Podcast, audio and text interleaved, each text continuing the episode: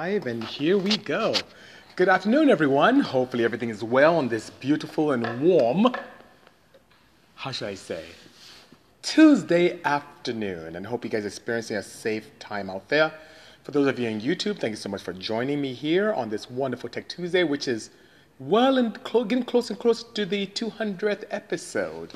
Hello, Dave. Good seeing you. Alex240SX, greetings. Hopefully, everything is well with you today. And for those listening to me on the podcast, thank you so much for joining me, just like Olaf911 did. Hello, Krish NAX. Porsche time, says Dr. AMG. Yes, there are quite a few Porsches around me here, but I have a van peeking back there in a Lotus, which is pretty crazy, eh? Hello, Josh Wonderbird. Good seeing you. I, Saren. Good afternoon. Germany is in the house, courtesy of Matthias. Good seeing you indeed, Matthias Rangener. P328CI, greetings. Hello, IDDQP. Tommy, I'm doing well. Tommy CX, good seeing you indeed. Panama Porsche Club, I'll be working with you guys very soon. Thank you for joining me today. S Ready 17, greetings. Drew Be Live, hello. Which is my favorite Porsche period that I've built would be the EV 935, but in this room, believe it or not, the center seat is pretty much fun, but that slat nose is pretty pimp, right? Bronx in the house, courtesy of AJ. Hello, Saucy McDank. Interesting screen name. BC says, Alistair, Ontario, Canada here, and I'm here in Ontario, California. Ontario Brothers in the house. Hello, Ronin Motors Online. Greetings indeed, and thank you so much, guys, for joining. Visit our awesome California Rock, says the world. Nice garage at Panama. Thank you so much. I have quite a few. I have a 935 here. I have a 912 there. I have two center seat Porsches here. Lurking in the other room, I do have. You guys need to visit Panama. Lurking in the other room, I have another slat nose. I have a Cayman S right there. Special Wishes 911 next to me. The Green Danger Turtle Targa. A very beautiful, in beautiful ruby stone red, of course, 77. I have a yellow 912 from 1976. I have a 68 911E. Of course, we have the beautiful slant nose there. And at the very corner, the oldest Porsche I own, which is a 67 912. Ah, real Shinobi, says Sweezy. Thank you so much. Hello, Abo Ben. Omar, so the thing is, I'm recording via uh, podcasting. I also have two cameras here. So what I could do is, after this session, I'll log out and come back in and give you a walk around, you know? The oldest corner pack, Tommy, and I'll try and lift that up. And forgive me for those of you on YouTube, I'll try and lift that up. But right there in the corner, in the far, far corner, you can see the roof right there. That is a 67912 project car that I have. That's the oldest car. Miglia is hitting the ground running, saying Iridium spark plugs worth it. Absolutely. So, copper plugs have been around for forever, pretty much, and those copper plugs are very cost effective as well. Copper as an element is quite plentiful. Now, the one thing about copper electrodes is that it has a challenge in two functions. One, for the copper electrode to do a good job, the base electrode has to be quite large. And having a large electrode, it does a poor job in allowing for good flame propagation to occur, meaning it shrouds a nice flame from forming when you need combustion to happen. What does that do? It, to some extent, provides an in, incomplete combustion, or not as complete as a fine wire electrode. Secondly, copper being a soft metal tends to erode quite a bit just because of its nature. So what does that mean? If you do a lot of high performance, you're driving for an extended period of time, that copper will erode. As copper erodes, it becomes more and more difficult for the spark to jump from the electrode to the ground strap, and then you start getting misfire and so on and so forth. So even though it's cost effective, it does have its limitations. Iridium, on the other hand, is a very hard substance, and it allows for a very fine tip for the electrode to do its job. So what does that mean? That means that your flame kernel can form very nicely for a more complete combustion, and you don't have to worry about erosion. Give you a perfect example. My drag car, you can't see it, but it's right next to the van back there. My drag car, I used to run coppers because that's all I had access to, and it's pretty cost effective, and so on and so forth. But I had to switch it every run of the quarter mile. Because if I didn't, I would misfire. When I pull it out, because of the compression I was running, about 17 to 1, and the type of RPM I was running, the electrodes would kind of wear down and, and, and round out. When I switched over and upgraded to Iridiums, the NGK ones, I used BKR 9 EIXs in my race car that thing I could run, not only run after run, but event after event and not have to change my spark plugs. How cool is that? Because of those advantages I mentioned earlier. So I hope that helps, you know? B Malik says, I have a 2004 Honda CRV all-wheel drive 5-speed. Nice. I want to tune it, but I don't know what platform to use. There are quite a few that you have access to. And what you just shared right now is a great segue into what I wanted to talk about not too long ago. So when I put up our interaction today, I said I do want to talk about engine management solutions. So this is highly dependent on your area. So most jurisdictions don't allow you to run aftermarket ECUs that modify small equipment. So please, by all means, a lot of these ECUs are for off-road use only. The AEM Infinity, this is my ECU of choice. And that is what I would use in your Honda CRV all-wheel drive. As a matter of fact, the same year CRV you have is the same year components I use in my most recent wagon that makes 772 to the wheels. So that being said, it's a good option. Now, if you have K-Tuner or Hondata and want to be able to use that, you can. The beautiful thing about your O4 is that it's a K-series platform, so you have the opportunity to have a variety of engine management solutions available to you. Now, the key thing is this. This is the brain, I mean it guys, the brain of your project. So what does that mean? Imagine you working out. You work out, you go to the gym, you're all buff and everything, but then the mind that controls everything is rubbish. I get it. You don't see the ECU. It's hidden under the floorboard, sometimes in the dash, sometimes near the firewall. I get it. You don't see it. It's not pretty. It's not like a wheel or paint or tires. But guys, this is extremely important. This is what controls all ignition, fuel, safety, and cam control parameters in your engine. So you should not skimp on this. This is extremely important. And luckily for us, we have companies like AEM and Haltech that make motorsports grade ECUs at sportsman prices. So that being said, you have many options out there that can allow you to do it. Please don't, no matter what you do, B Malik, don't skimp on your engine management solution. It's extremely important to the success of your project. Yes, there's freeware out there, but you know the challenge with freeware? Freeware, there's no incentive for the manufacturer or the coder to really invest heavily into making it perfect, especially when it comes to fail safes. Not having fail safes in an ECU is akin to you trying to do brain surgery with a butter knife. You can do it, it won't be very good, and your patient wouldn't be as healthy. but it can be done, right? Same thing with ECU. So I hope that gives you some insight. My pleasure, Sweezy. Yes, iridiums are worth a 90 SK. Oh, wow. Norway's in the house. Courtesy of Bendik. Good seeing you indeed, sir. Thank you so much. Um, any room for you to my Veloster N? Yes, we can do that. So the one thing about the Veloster N is that it is a very invasive pro process. It's not through OBD because Hyundai elected Bosch and did a very clever and very complicated protocol of encryption. So literally we have to take the ECU out, open it up, and then boot it on a bench, grab the data, modify accordingly, and put it back in. So it's quite involved. Hello, LA Dismantler. Good seeing you indeed. Drew B. Said, Thank you for the pure information. I have recommended it to a few of our friends and customers. Thank you so much. I love Pure. I said, I have a banner there. I'm a distributor. I'm wearing their shirt. I'm wearing their hat. I love their components. Their products are amazing. It's unlike any compound I've ever seen. So I'm glad you find it appealing, you know? I'll start saying, F saying, Do you have a Lotus back there? Yes, I said. So if you look right behind me, there is the Odyssey wagon um, van. It's a wagon van. And behind that is a 2010 Lotus Elise that's boosted. So some information is here. So um, it has some challenges, but we'll work them out. And I'll be more than happy to share my results when they're done. You know?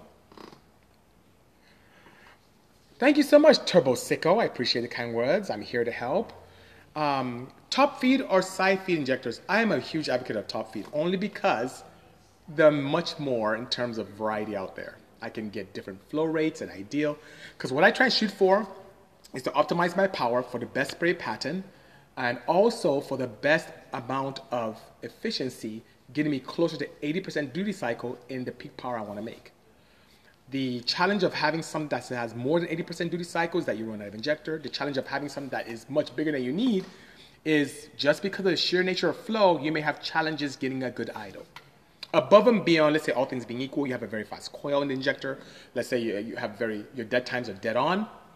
But if you try and run petrol on a small engine with 2200 cc injectors, you can have a challenge with idling because every time the injector opens, a lot of fuel comes out, then it closes, and a lot of fuel comes out, especially if you're on a fuel that requires a very low flow rate of fluid for every amount of air ingested. I'm glad in my province in Canada doesn't need emissions testing since my EVAP system is pushed. Wow, Danger Doy, you are living the dream. California is one of the strictest, if the most strict area when it comes to emissions. And agents could just come into your facility and look at what you have. You get pulled over. They have rolling roads or dynos, which many of you may know that, on the street. You could be driving and you can get pulled over to get on a rolling road right there and then. And they'll put a sniffer up your pipe. It doesn't sound right, did it? they will literally put a device that measures hydrocarbon content in your tailpipe of your car and can tell right there if you are emissions friendly or not. And if not, they could have the right to impound your car. One of the reasons why I've been going EV recently, it's, it's great, it, cars are really fast, and it's very guilt free. And I'm legal everywhere I go. I don't worry about that, you know? Secret Service says, do you, do you recommend Speed Factory parts? Yeah, I like their stuff. So Speed Factory in the uh, Pacific Northwest, I know Matt Herbert, who is the uh, founder and owner there, and uh, they're dealers for us, and we're dealers for them as well. So yes, I do like the components. You know.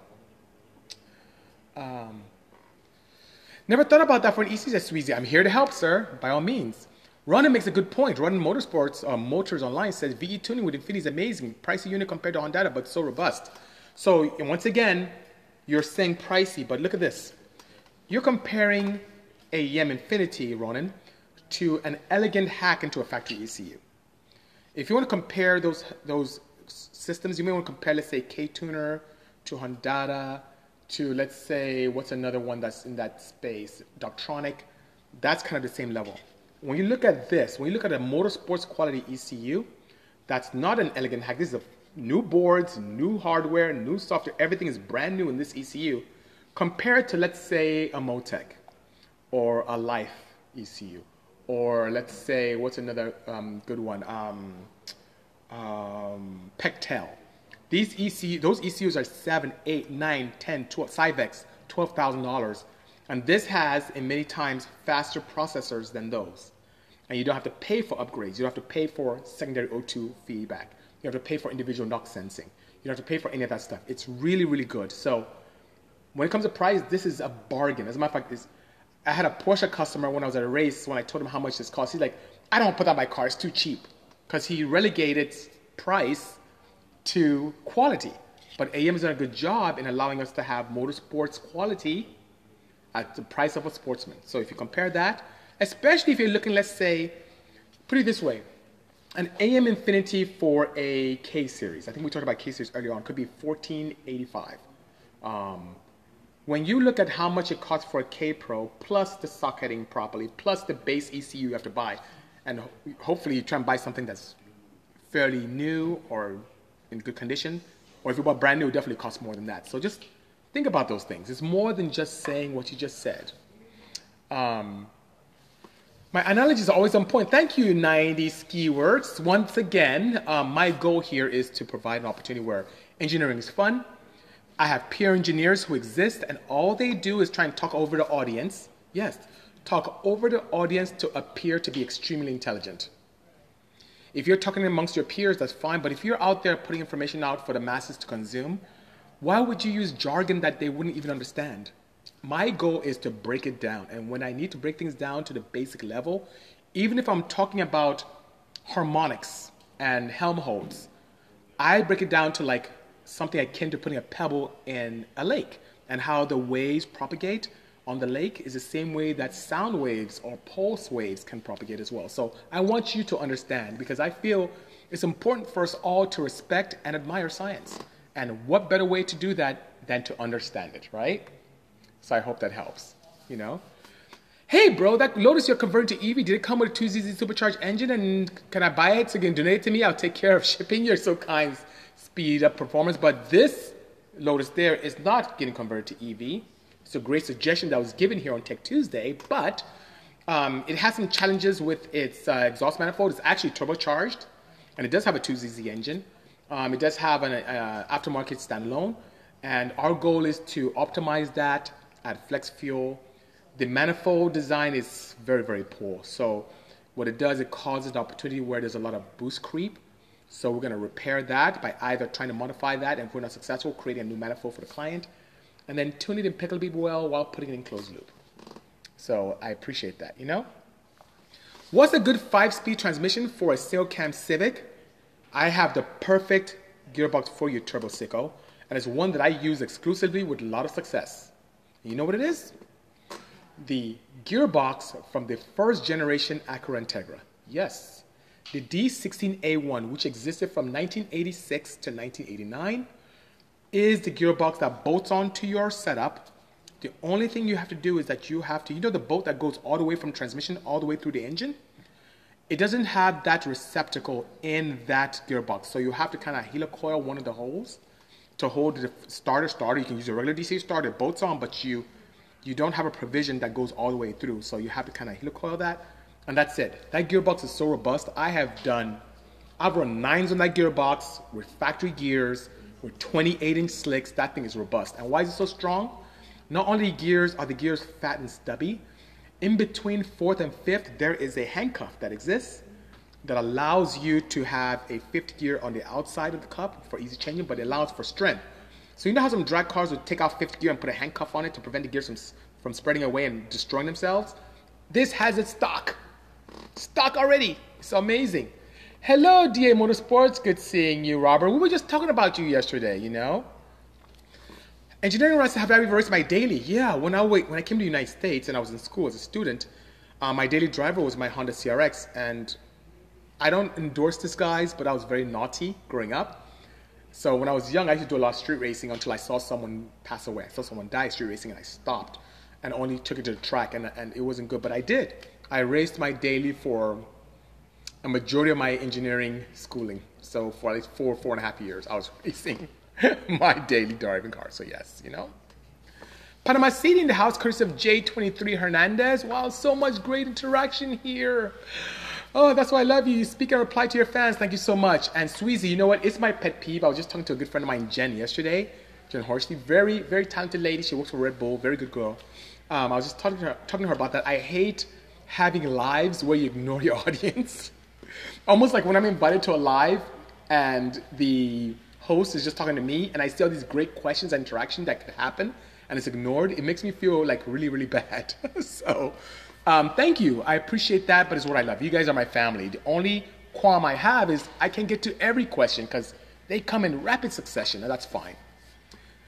Michael McChez says, What project should I undertake to start learning EV stuff? Electric bike? That's a good start. But electric bikes can also be as expensive as electric automobiles. So I would say something that's pretty straightforward, something small, lots of fun. That'd be good to, to do. So I've seen people do Miatas, I've seen people do full on vehicles. You want something that can be quite straightforward for you to do. Um, an old Volkswagen would be really cool.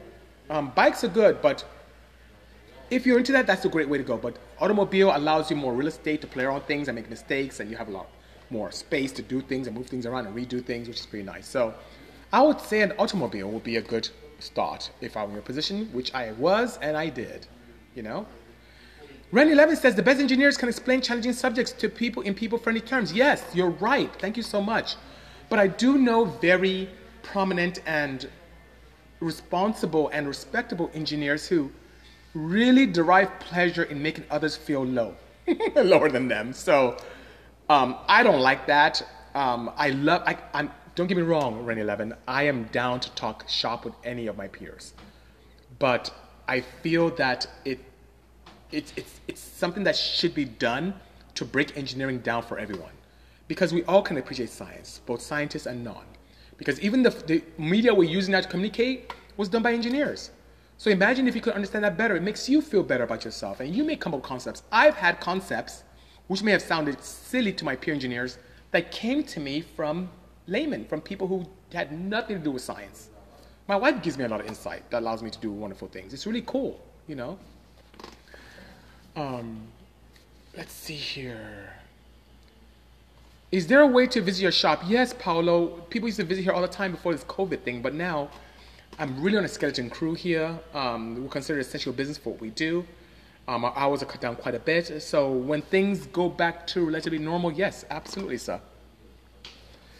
Hey, bud, what kind of power numbers in your Veloster running? Got a buddy looking to break through in the wheel horsepower in his, but stuck at 287. He thinks he's actually talking to you right now.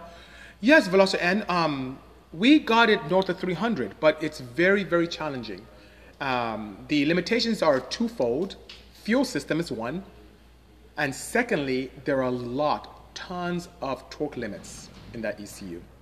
The one way to push this power plant to the 400s is to address the fuel system, which is quite limited. And either by adding some type of uh, port injection or by finding, which could be quite expensive, um, a direct injection setup that is a lot more higher flowing to allow us to reach those numbers.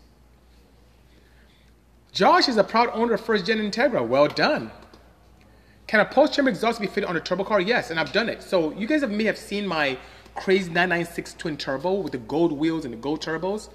That has a pulse chamber. You can use that, and it does a good job in really attenuating unwanted frequencies, especially when turbos tend to drone with a high flowing exhaust. A good gearbox for K24X Phillips trailer. You're gonna love this. The Quaife sequential. That thing is bonkers. You can have a bone stock K24, anything from, anything from a K24A to a K24Z7, a Z3, K24Z, you name it. It could be bone stock, and you bolt on this Quaife sequential, and it just it's like a different car. It's just it's awesome, right? So I'm smiling because I'm just thinking about driving a Quaife sequential, which is pretty amazing. So um, here's the thing: you can get a Quaife sequential about eight, nine grand. Um, it's not as crazy as some other sequentials, which can be much more expensive because it utilizes your factory bell housing, and Quaife supplies a cast end cap and all bespoke gears. And you get to choose from a myriad of gear ratios, so it's pretty good. That is a good gearbox, and it's pretty robust because we put four figures to those things, and it's been quite quite nice. Kevin says, "Make the inside great again." Amen. Amen. What is the max horsepower for a half mile? There's no max horsepower. Um, we've had people we've seen do half a mile for with a stock engine. And we've seen, what is that, Guy, those guys from um, Underground Racing? I think close to almost 2,600 horsepower. So it doesn't matter. There's no limitation for that. Thank you, Turbo Sicko. I appreciate that indeed. You know, um, is there a Honda for my 2019 Odyssey? No, there's, there's not. Um, Honda will tend to, Doug and his team, great guys, will tend to focus on platforms that are very popular because it takes a lot of effort, uh, R&D to create. Sorry about the noise in the background. It's trash people. They always come on Tuesdays. Um, they tend to invest in projects that can allow them to recoup their investments. Obviously, it is a business. And unfortunately, 2019 Honda Odyssey is not seen as performance platform. So I don't think anyone would be able to do that. Um, you said it's the same as mine, but I have a 2013. So you have a generation newer than I do. Big baller, you. if you had to choose a brand of oil to stick for a lifetime, what would it be and why? These guys. So the Purell that's up there is what I choose, um, only because they have experience in aerospace. And you say, okay, so what? Well, what that means is that they have experience with conditions that have a lot more heat and friction than we experience in automobiles. Talking to the scientific team there out, you know, they're in the Pacific Northwest, not Pacific Northwest, they're in the Midwest talking to them out there in Minnesota, they're telling us that it's crazy what exists commercially in the automotive scene. That the technology that's sold to us at the stores that we go to, the local stores and the Walmarts and the Pep Boys and the Kragens and the or uh, whatever, shucks, that's really old technology. Stuff from the 90s that they see they've seen advancements in the past decade in oils, and I guess manufacturers won't do it because it's so expensive. And they also take feedback. So if I say, hey, um, we need a good break-in oil because the one doesn't exist, they're willing to make it happen. So they really listen to their, their marketplace. They listen to their customers.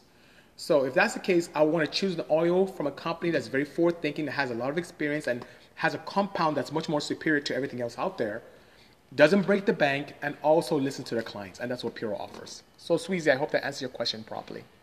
Dami Mide, courtesy of Naija, thank you so much for joining. Slopestyle Design, so much respect for you, BC. You're so humble and blessed. Thank you so much. I am blessed. I'm very fortunate to be here with you guys, my family, to be in a country that gave me so much, and to also give back as much as I can as well. So thank you so much indeed. Editor Guy, hey BC, long time no here. Sorry for not being on. Hopefully all is well with you. Hope to collab with you someday. And Editor Guy, I would enjoy that thoroughly. And things are well, and I hope you are staying safe. You know, can I see that ref Porsche behind you, sir? The front end, I guess you said red. I guess you mean red, but I'll just turn this slightly. Forgive me, those of you on YouTube. But uh, right there, that's it. So it is a 986 base, is what it started off with, and it has a 997 front end. And those wheels right there cost more than many cars. Those are carbon fiber wheels, courtesy of Carbon Revolution. Extremely light, ridiculously light. And they, so if you buy a Ford GT, that manufacturer makes the wheels for it. Those guys are pretty nice. And there's some very special model Ferraris that exist with this manufactured wheel as well. It's not a, a carbon inlay or a carbon wrap or aluminum with a carbon on, embedded on top of it. This is purely carbon. You lift this thing, it could be a 20 inch wheel and it weighs like barely 11 pounds. It's really ridiculous. And extremely strong too, without any of the flex and fatigue you may see with aluminum wheels. Jerry says, nice meeting you on Saturday and thank you for the patience while tuning CRs. Thank you so much, Jerry. He has a, you know, it's very rare you see clean Rexes out there. This chap, Jer619, his CRX is so clean with a glass roof. He took good care of them. I'm telling you, in 10 years or so, those cars are going to be the next E30 M3. I'm telling you, it's going to be amazing, you know? Andrew said, I forgot to ask, why how, do you ever do diesel builds? If not, why? I don't, Andrew. And the reason why is because a lot of my influence comes from the manufacturers, our customers. So we work a lot with major OEMs. We do stuff with American Honda, with Ford, with Nissan, with Toyota, um, recently with Lexus as well. So those individuals, hello Igor C18, um, we do a lot with those guys, and what they tend to push us towards is what we tend to embrace.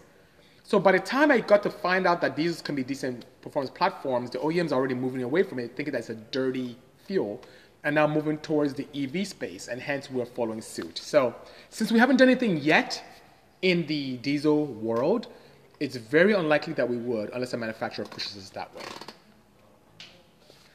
Hello, neighbor RP5II. Good seeing you. Do I want LS motors? I need to rebuild an LQ4. I do tune them. I do not build them. I supply components, but I do not build them myself directly. You inspired me to do something electric, says SJ Works. You should do it. I was anti. Kevin knows this. He's here. I was really anti EV. Honda forced my hand to do a CRV and maintaining the electric motor that was an integrated motor assist. I was against it, but I did it. I'm glad I did. Um, they pushed us to drive the new NSX, which has three electric motors in addition to a petrol twin turbo V6 engine. And I reluctantly did that, but enjoyed it immensely. And knowing where the OEMs are going, I built as a proof of concept the 935, and I'm hooked. telling you, SJ, it has changed my life. It's as someone who loves speed, and also I love speed without the guilt. It's like the perfect combination for me. And since we're still in the infancy of everything electric, especially in terms of batteries and controllers and inverters, the future is so bright. It's really exciting. So I cannot wait to explore what the horizon has for us. You know. K series is a question says Bloom Colorado. Does it work with K20? Yes, any Quaife. As a matter of fact, even if you have a new Type R K20C, Quaife has an application for it. So yes, you can have a bone stock, fully built. You can have a stock 180 horsepower K series or a fully built 1000 plus horsepower K series, and Quaife has a solution for you. If you have a hard time reaching them, DM me here. I'll get it for you. No problem. You know. AJ, we're talking about the UK a lot. Good seeing you all the way from across the pond. Hello, Pierre. Can't wait to see you as well. Um, is your D series Vita Cam the best out there? Yes, it is, EG Dad. And if you can do a search, look up um, the camshaft shootout. It's still online. That Super Street did years ago, and it was an independent test. We just talked about talked about Speed Factory. They did it, and they took everything out there. And it's because of our experience with the D series and how aggressively I pushed that platform is the reason why our cam profiles are the best. Um, as a matter of fact, um, they compared it to the best best turbo cam out there and the Bisimoto one did like 80 horsepower more. so I'm laughing because I know when I when I shared that documentation earlier in the design phase on some of the forums that I was able to get 50 horsepower over the best thing out there, people were flaming me and talking crap. And then a third party did it and saw an 80 horsepower gain. so it's so funny. I, I wish people would just have an open mind and learn opposed to attacking when they don't understand. It's just, yeah. Anyway, I love the Honda scene, but they can be quite cruel sometimes, you know? Um, Sweezy, you should. It's a very good brand indeed, you know? Can you make a 5,000 horsepower track car? Yes, I could. Absolutely. Um, I like how you oversee things that normal people don't think about. Thank you, Sweezy. I'm just kind of weird. Always have been. Um, did a lot of things young. That's why I was in university at 15 and did kind of weird stuff and always experimenting and blowing things up. When we used to race, I used to have this small team that we call Team Matrix. And I don't know if John is here, he was part of the team. And that team, we used to go and race a lot. And it was, we loved it. It was great in LA area, did a lot of street racing and track racing at Terminal Island and LACR. And then the movie came out, and the movie Matrix came out, and a bunch of teams became Matrix, and we changed the name. Anyway, I digress. Long story short, um, our team is to go out to the track, we'll try something, or keep racing. I blow up, I start laughing. My teammates blow up, and some of them like get discouraged. Some of them just sell their car. I'll blow something up and laugh. I'm like, oh my god, because I'm gonna learn something new and try something else. So, and I was a starving student too. It was really tough, but I was eager to work hard and get the components and make things happen. So it worked out very nicely. Hello, Fox Design Paul. Good seeing you. Do you have any fa- any? Do you fave any experience in overhead engines apart from the Viper? If you would give an LS engine the BC reliable power treatment, yes, AJ. I, ha, do you fave? I don't know if you mean give, have. Oh, have any experience? Um, no. Apart from the Viper, no. I don't have any overhead with push rod experience apart from that. Um, at this point, because of how crazy busy we are, um, it'll have to be a pretty involved client on OEM for us to explore that, AJ, at this time.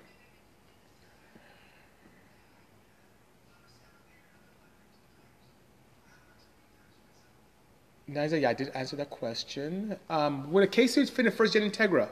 Um, that would be tight, but it can. Now, bear in mind that the first gen Integra is akin to a D series, and we've put K-Series engines in EFs. So answer is yes, it can be done. If you remember, the, the mount on the driver's side is almost the same. The passenger side mount and the front and rear mounts are quite different, but yes, it can. The compartment allows for that, and it'll be a pretty cool project because a lot of people don't do that. I really like the first gen Integra the pop-up headlights and the fenders that are composite. it's pretty cool. But you should do it. You should do it. Garcia is saying, hello BC, does an engine compression reading vary from sea level compared to 5000? Yes, it does. The static will remain the same, but the dynamic is different. Primarily because think about what compression is doing. What what's happening in your internal combustion engine? You're ingesting air, all four valves closed, I'm making this very, very simplified, and you compress that air fuel mixture and you ignite it. Now, at elevation, you can imagine dynamically less oxygen is involved for that compression, hence, it's not as dense. So, one thing I tend to do, and this is a very nice secret, is when I have races where I have to go in elevation, I tend to run much higher static compression to help my dynamic a little bit better. And I do very clever things with my exhaust systems to allow me to evacuate any rubbish that can exist during overlap.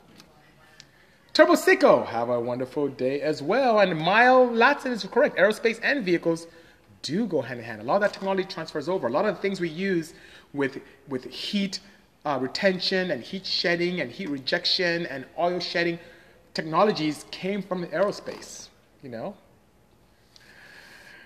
Hey BC, which is the Porsche with the 50th anniversary badge on the door? So that is right there. I don't know if you, let me try and, forgive me, let me try and lift this up again. So that right there, uh, you see it right there? That is the center seat that was done for the 50th anniversary of Hot Wheels in collaboration with uh, Momo. So that was that car, and then Mattel loved so much, they had us build them a gold one, which is in the rear there as well. But it's not a 50th anniversary one, that's a standard, just Hot Wheels center seat, you know? Yo, Senator Payne, good seeing you. Um, my pleasure indeed, Andrew, good seeing you. 91, are you familiar with F1 exhaust? Are they just dual cats? Are they something more specialized? Um, yes, I am familiar with that. As a matter of fact, um, for those of you who remember my header days when I used to do quite a bit before I got knocked off like crazy, um, I used to use a lot of uh, Formula One technology into them. Um, being able to utilize um, pressure differentials to help evacuate, being able to use collectors that are inspired by F1.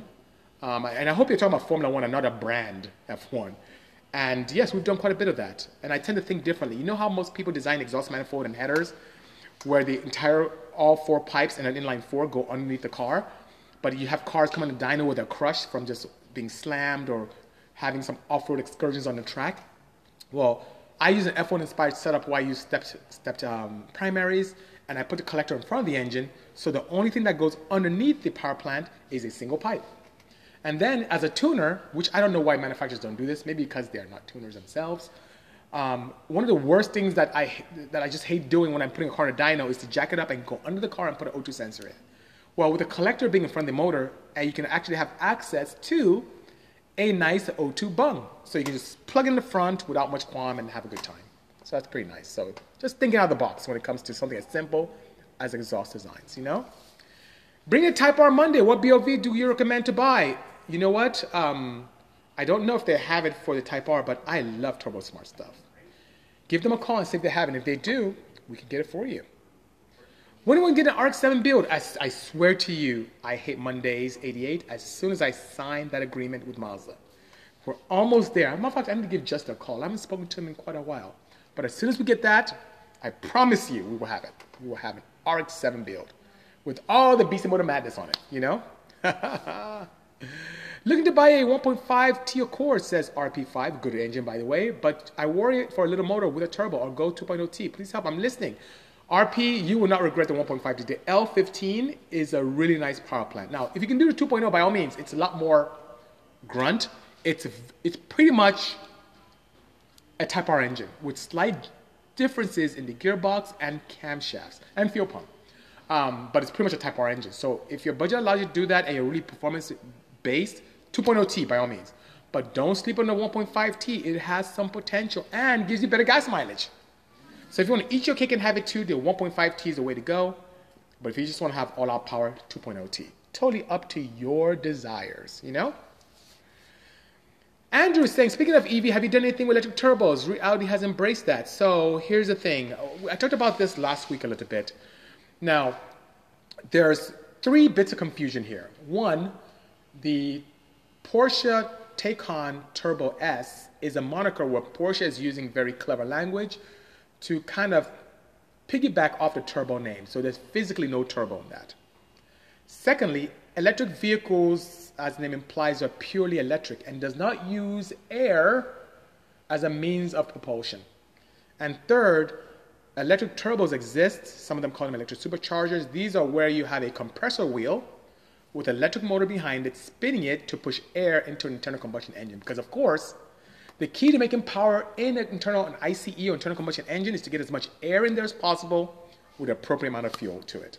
So, that being said, I cannot use an electric turbo on an electric vehicle, even though they both use electricity as a means to turn something on or to propel. Um, what I've seen manufacturers explore is to use, instead of elements of combustion, like you would a turbocharger or a direct cog to the motor, like you may see with a supercharger. I've seen even aftermarket. There's a company that partners with my friends from Dynapack. They have this electric device that turns a wheel that looks like a turbocharger and can push air into an engine. And you can do it at at leisure. You can press a button and have it active. You can have it active all the time. You can have a pro call or pulse width. It's pretty cool. Um, so I hope that helps you, Andrew Sybil Photo. Um, Nayaz, I, I, told you, 5,000 horsepower track car is possible. So if you look at what the top fuel dragsters do, top fuel, they do eclipse those power ratings. So it is possible. Yeah. When did you give up street racing? asked AJ Thompson. Wow, years ago. I um, believe it or not, so I used to live in Gardena. I used to race in Compton, in Sylmar, in Ontario, small parts of Wilmington as well. And I came out to Ontario to race and I didn't line up with anyone yet. I was just peeping out the scene, seeing what was going on. I had my CRX, and then I saw a Mustang at an intersection racing an Integra. So the Mustang and the Integra lined up, and they went at it. And then, as we we're getting close to the T intersection, which had an embankment going down at the end, the Integra stopped because the race was over, but the Mustang guy didn't, and kept going. And I said to my partner then, "Hey Xavier, is this guy gonna stop?" And you know what? He didn't. The car hit the curb, flew off, went over the embankment.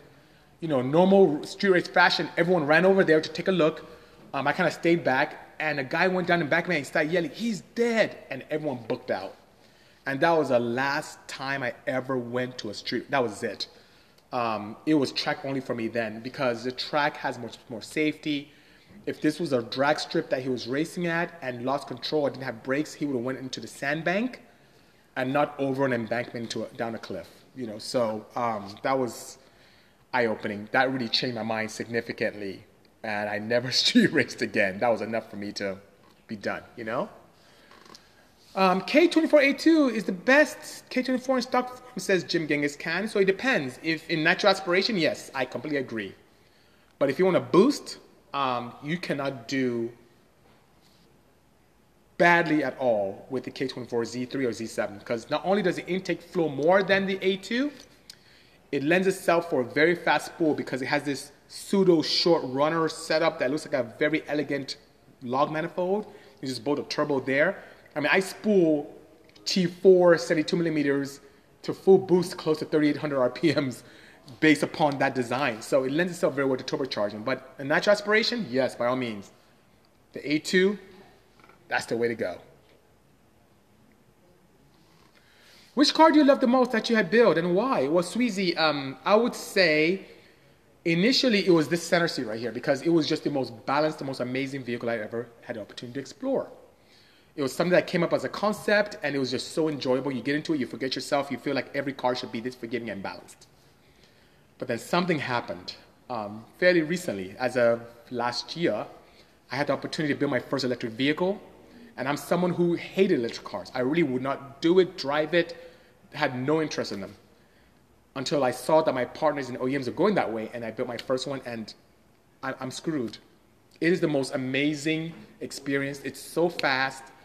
Have you ever, you know how people go out and they get attention from making noise, like shooting flames and cars loud and blah? Imagine the opposite. You get attention for being too quiet. This thing looks ridiculously, this 935 looks crazy, but as I drive on the streets of LA, people stick their head out the window like, I can't hear, what the hell, what is this? And then I can just take off and it's just, it's, oh my God. So that has been the most, the car that I've loved and experienced to build. And I'm still learning from it. Today I'm going to do some more data logging. I did some updates to my um, AEM dash and I'm going to get some more data on my BMS because I want to see if I can push my current limits a little further. So it should be exciting, you know? I would love to see a BZ F20C swapping NSX. Oh, Honda would kill me. it sounds like a really good plan. Good to see you as well, AMG. But Honda, American Honda would kill me if I did that, you know? Oh my God. Miles says, uh, RX-8, you do quirky cars better than most. I do, I do. And you know what? To be honest with you, Mazda may even push me to do an RX-8 opposed to a 7. Um, they kind of really lo- have a soft spot for those cars over there at, you know, at, at Mazda, at Mazda USA. Thank you, RP5. My, my, my pleasure indeed, you know? He's gonna build an F1. Yes, I used to do build those, but man, I got knocked off. And they did poor knockoffs. I had a guy who called me, who wrote to me like last week and said, Hey BC, I have this BC header, but it's hitting my dipstick. And I'm like, what the hell? I'm freaking out, right? Like, how is this hitting my dipstick your dipstick? What is the part number and serial number underneath the flange? Because we always, you know, stamp them on it. And he came back, oh, he doesn't have one. I'm sorry, BC. It was a replica. I'm so sorry to disturb you. I'm so sorry. So companies knock me off. They don't even do a good job at knocking me off. And customers end up being quite sad about that. Anyway, Billboard comes atmosphere or recirculate. Sweet, so it depends. So here's my thing. Of course, I love the sound of, of atmospheric. But, and I use it every time I can. There's only one chance, Sweezy, that I don't vent my blow valve to atmosphere and I recirculate is when I have a fully enclosed MAF system. And what I mean by that, manifold air um, with the MAF reference, we have an opportunity where the air is metered before it goes into a turbo or an engine. So if you blow off after the metered air from the mass airflow meter, you have an opportunity where you have air leaving your system that is accounted for, hence causing a rich mixture. So what does that do? It puts you in a position where your car can hesitate or not run as well or shoot black smoke. It's not ideal. So in that case, if I have a MAF sensor that exists before everything in the engine, and we see this in a lot of some of the newer Hyundais, we see this in a lot of the like the Type R and some of the other cars that have a MAF before everything else, um, I would recirculate it and just and some and some of the older Porsches too, um, especially 996, 997, the newer turbos, they tend to recirculate. And it's very good because the mass airflow does meter fuel very well. It does a good job. But by all means, it's not a good way of, of having a good performance if you vent it. Now, if you look at the new Veloster N, that's a little different from Hyundai. What they've done is they have now placed a MAF sensor in between the cold side of the turbo and the throttle body. So now, if you are blowing off before the MAF, it's no problem. So you can, even though they recirculate from factory, you can vent to atmosphere without any qualm. It goes, sounds really cool. So I prefer because I like the sound, but if I have a MAF system that's recirculated, well, that's ideal, I do that. And if I convert the car to speed density and get rid of the MAF, then I vent as well. I love how, I love how, you see some of my videos on YouTube, so if you go to Bismar YouTube's place or feed, you'll see a lot of my cars going, you're like, what is that, you know? It was pretty cool. Thank you so much, Sweezy. I appreciate the kind words indeed. You guys are so wonderful, you know?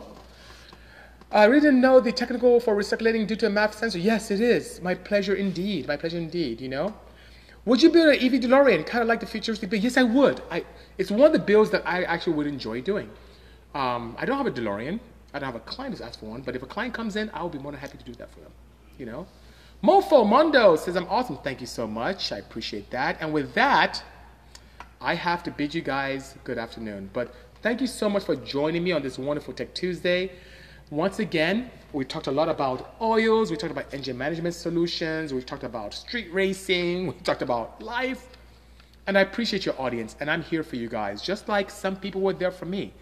Once again, you never know. I am trying to be there and be that person I needed when I was younger. Please do the same thing for, for someone. You never know how you can impact that person's life positively. So, by all means, take care. Um, Sweezy, walk around will come, no problem. In the meantime, have a good afternoon. Stay safe. Cheers.